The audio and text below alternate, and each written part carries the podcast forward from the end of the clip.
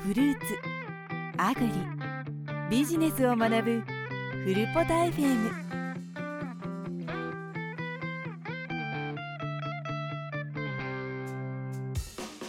はい、えー、こんにちは。あーアグリクリエーションプロジェクトの小橋です。こんにちは、山木です。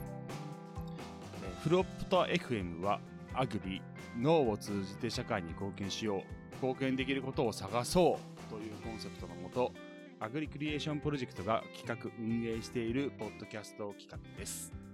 フルポタ FM では主にフルーツに関する話題を中心にしながらも農という観点から様々なテーマについて語っていこうというポッドキャストでございますとはい。始まりました、えー今回が第5回になりますね、はいそうですね。だいぶ冬から始めてだいぶ暖かくなりましたけども、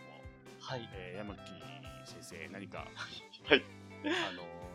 ありますでしょう何かこの最近起きたこととか最近のニュースを見て感じたこととかもしあれば、ずっと小林さんと話そう、話そうって話してたチャット GPT ですかね。はいはいはいはい いや、最近本当話題ですよね。話題のやつですよねはい。小林さんも得意ですよね、その領域。いや全然 そのあのまた得意とか言うとチャット GTP ガチ勢に潰される危険性があるんであれなんですけど 私がチャット GTP を使い出したのは、はいまだそのチャット GTP のアクセスがなんか多すぎて全然返信が返ってこないみたいな時期よりちょっと前ぐらいに始めて、うん返信が人間っぽくてで、はいいろいろなことを教えてくれるからすごいいいなみたいな話を山木さんとはい。あしましたよね。そうですね。なんかね、でもそうは言っても山木さんとも話しましたけど、チャット GTP、嘘つくんで、すごい普通の顔して。の そうですね。そうそう。無あれがなくなるとね、あれがなくなるとすごい、あの仕事とかにも使えるかなと思うんですけど、チャットそうですね GTP、現状だとね、それが本当か嘘かすぐ判別できないんで、それが結構ネックなのかなとか思ったりするんですけどね。我々その、あの、ウェブコンテンツも運営してますけども、はいそ。こをあのワードプレスっていうサービス使って作ってますけど、そこのはいワードプレスに打ち込むコードとか、チャットいに質問したら大体答えてくれるんですけど、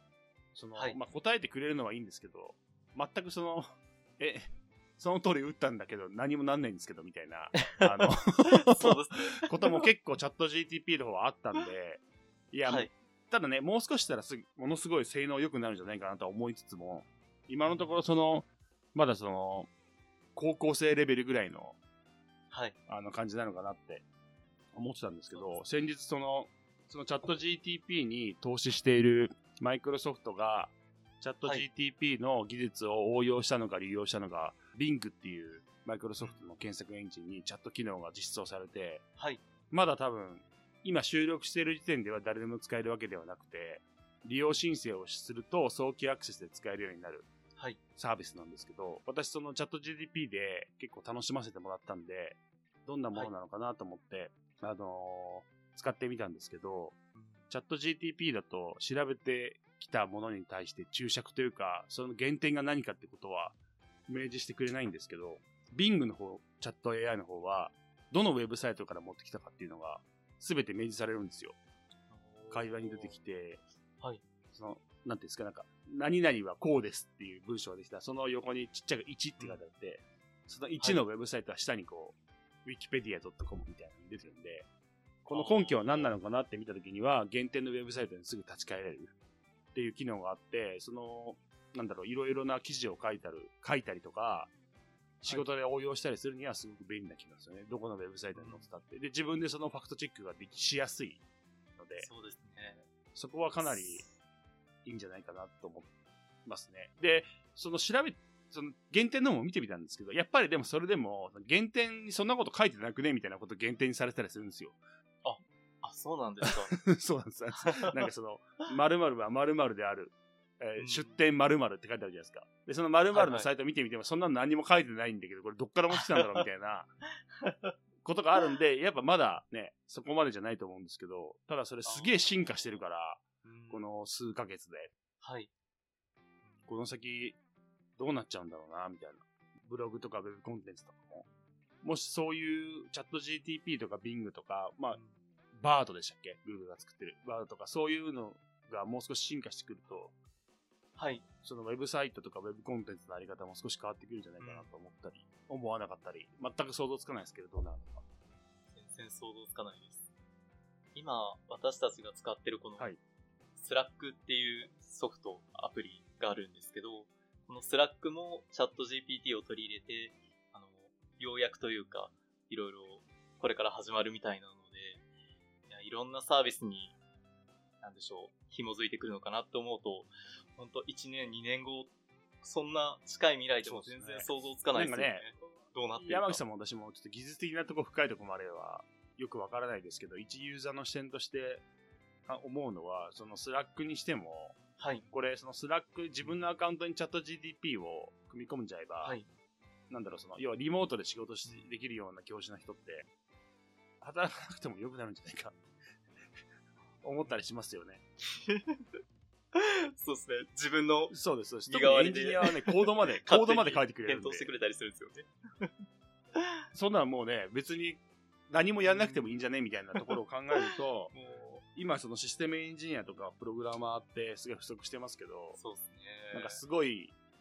なんだろう、どこかのタイミングで、もうプログラミングは人がやるもんじゃないってなるかもしれないですよね。本当そうですよね。これ作ってって言ったら一瞬で作ってくれるような未来って、容易に想像できちゃいますし、あちょっと怖いですね。怖いというかでも楽しみというか。あれですよね、でも山木さんの仕事は別に今のところ AI の。脅威はさせてもらってないんですよ。そうですね。どちらかというと対人なので、サービス業に近い感じなので、そうですね、まだ、私もうあれですよ。まだまだって感じ私はどちらかというととバックオフィス系の仕事なんで、あの、チャット GTP とか、その Bing とか、はい。バードとかが、これ以上進化すると、マジで仕事なくなるなと思ってます。うん、なので、あの、陶陶芸とか、あー、なるほどそ。の、芸術性、芸術的なところに行かないと、多分きついんじゃないかな。ただね、あの、絵とかになっちゃうと、またそれはあれじゃないですか、ミッドジャーニーとか、画像生成系の AI がいるんで、で、私、あれなんですよ、気づいたんですけど、まあもう、今度は気づいたって私が言う以前にもみんなやってることなんですけど、はい。あの、Bing とかチャット GTP に、はい。そのミッドジャーニーに絵を描かしたいんだけど、ミッドジャーニーってそれ、そのコマンドというかその呪文を唱えるんですよ。はい。そのなんか、なんていうんですか、絵を描きたいんだったら、その青い空、白い雲、そこに立つ少年、はい。これから先に起きる冒険に不安を感じているうん。写実的みたいな風に、なんか、呪文を唱えてミッドジャーニーに打ち込むと、その呪文通りの絵を出してくれるっていうはい。やつなんですね。画像生成系の AI って。っていうか、そう、なんじゃ、ちょっと待ってください。私もミッドジャーニーしかわかんないですけど。で、それを今日ちょっと Bing とかチャット GTP で試してみたんですけど、チャット GTP ではい。こういう絵を描きたいんだけど、呪文というかそのコマンドを教えてくださいって言うと、あのーなんだろう、プログラミングとか聞いた時と同じようおに、ーはいはい。あの、このコマンドを打ったらその絵になりますよって。なんかもうわけわかんない。AI に打ち込む字を AI で作るみたいな。そうそうそれで作ったのが、あのどー私があの、おととい？いおとといかな？おとといアップした、あの、F1 品種とはっていう、ブログの記事の、はいアイアイキャッチに使われてる画像はそれで作りました。はい。あの、DNA の二重螺旋構造で子供がはしゃいで遊んでいる絵をミッドジャーニーで写実的に出すためのコマンドを出してねって、あの、ビングに聞いて、そのビングが答えてくれた、この、これで打ったらその絵が出ますよ。はい楽しみですね、みたいなことを返してきたんで、それをミッドジャーニーで打ち込んだら、あの絵が出てきたっていう。まあ、ご興味のある方は、あの、ブログの記事のアイキャッチ映像を見てもらったらわかると思うんですけど、そうなんです。あの、DNA の上でなんか子供が遊んでるみたいな絵が多分出てくると思うんですけど、それは、その、うん実質的には、はいチャあの、ビングのチャット A が作った絵っていう。これ、不思議な絵です。なんだろうとそうそうそういう呪文でそういう、そういう呪文があったんですね。だからこれ結局そのね、ミッドジャーニー先生と、えーあの、ビング先生が合体したら別に、うんね、あの、ビング先生に行ったら絵描いてくれるようになるわけじゃないですか。今その間に何かその、つながりがないからこういう風になってますけど。で、これ、これってそう、その、はい。多分ミッドジャーニーよりも、ビング先生の方が、その人間が話すその自然言語に対して親和性があるんでしょうね。要はその、なんでそういう風にやろうかって思うのかというと、あミッドジャーニーにその、呪文を打ち込むのには、なんかコツみたいなのがあって、何回かトライしないとその思ったような絵が出ないんですよ。はい。だから、どうしたらいいんだろうっていうのを、そういうチャット AI に聞くことによって、ベストなコマンドが出てくるっていうのは、多分、チャットは GTP いとか Bing の方が自然言語処理にすごい、なんだろう、と自然特化したシステムなんじゃないかな、みたいな。で、これ、そうだ、さっき話そうとしたのが、それがどんどん進むと、いや、そのプログラミングとか、IT エンジニアリングみたいなのが、はい別にプログラミング言語じゃなくて日本語でできるようになるんじゃないかなって。いや、その、しなんだろう、その、発注者が言うじゃないですかエンジニアに。こういうシステムを作りたいんだよね、みたいな。で、それで作ってるのが今じゃないですか。だからこれが多分、その、こういうシステム作りたいんですって、日本語で言ったら作ってくれるみたいな。なんかでもそうなるのは、意外とすぐ来るんじゃないかなって思ってて。それ、はい。いや、でもそれが来たらすごい面白いですよ。だって。今までいろんなせ絵が下手だから絵が描けない人とかも絵が描けるようになるし、プログラミングできないからシステム構築できなかった人も、アイデアがあればシステム構築できるんで、多分すごいいい、いい世の中って言っていいのかわかんないですけど、いろんな才能が発見される時代になるんじゃないかなと思うんですよね。だって YouTube とかもそうじゃないですか。YouTube があるから、なんかね、もともとその映像と音声でね、うん。なんか世の中に出てこれたけど、あれがなかったら受け、入れられてる。ずっと埋もれた才能じゃないですか。いつも見てて思うんですけど、家で一人でやってんのかこれっていう、それを 表に出せるからこそいいんですけど、それが。表に出せなかったらただただ自己満で終わってますもんね、あれ。本当さっき小林さんおっしゃってたように、そのアイデアベースで何か生み出せるっていうのはいいっすよね。そのこれが作りたいって言って、今までだったらお金と時間と、あと人脈だったり、あとはもちろんアイデア、あとは強い信念とかいろいろ掛け合わさってようやくそれが形になってましたけど、それがもうアイデアと、あと言葉、その、マッピングであったり、そういったものに発注するだけで、形になるんだったらもう、どんどんどんどん楽しいサービスが増えていく可能性十分ありますもんね。まあ、我々がまさにその制約条件に縛られてる、あの、プロジェクトだと思うんですけど、そうですね。ね。で、これがもしね、こういうシステム作りたいって言って、その、今だとシステムエンジニアとか、その、アプリ作る会社に頼むと1000万単位でかかることが、はい。その、ビング先生に言ったら作ってくれるんだったら、ね、その最初の、最初の企業コストっていうか、その、うん。事業を始めるコストってめちゃめちゃ低くなりますよね。本当ですよね。この例えば、いくつかのサービスを並行してやってみて、どれか仮に当たったら、それを伸ばしていけばいいわけであって、今まではその並行して始めるっていうだけでもかなりコストかかってましたけど、それが低コストでいけるってなると、もうチャレンジする人もどんどん増えますよね、きっと。そうですね。だからなんか、この先どうなるんですかね？もうすごい私、いろいろ考えを巡らしてるんだけど、なかなか予想できないですよね。わからないです。もう、わからないが答えです。いやでも、ね、これこういうコンセプトでこういうウェブサイトは作ってって作ってもらって、で、こういうコンセプトの記事をウェブ上から引っ張ってきて再構成して、週に1回アップロードしてね、みたいな。はいで何かユーザーから反応があったら、あのー連絡くださいみたいな。なんかやりっぱなしで大丈夫みたいな。で、一方、その、そのブログとかそういうウェブコンテンツを見てる人は、え、それも AI に任せて、はいなんか面白そうな記事が当たったらまとめて教えてね、みたいな、週一で。みたいになると、誰も、誰もウェブページ見てないみたいそれいいです間違いない。いや、本当な。で、です、ね。なんかなりかねないかなと思って。確かに。そっか、そういう恐怖もあるんですね。誰も見てない。そう、なんか、だから、あれですかね。あの、これちょっと概要欄にはい貼っときますけど、あの、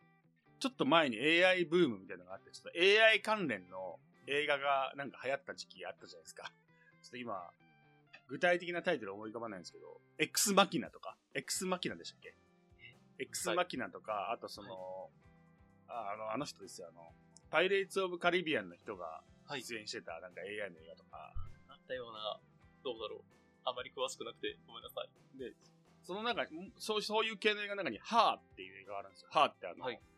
えー、英語のハーね。彼女のっていう意味のハーああ、はいはい。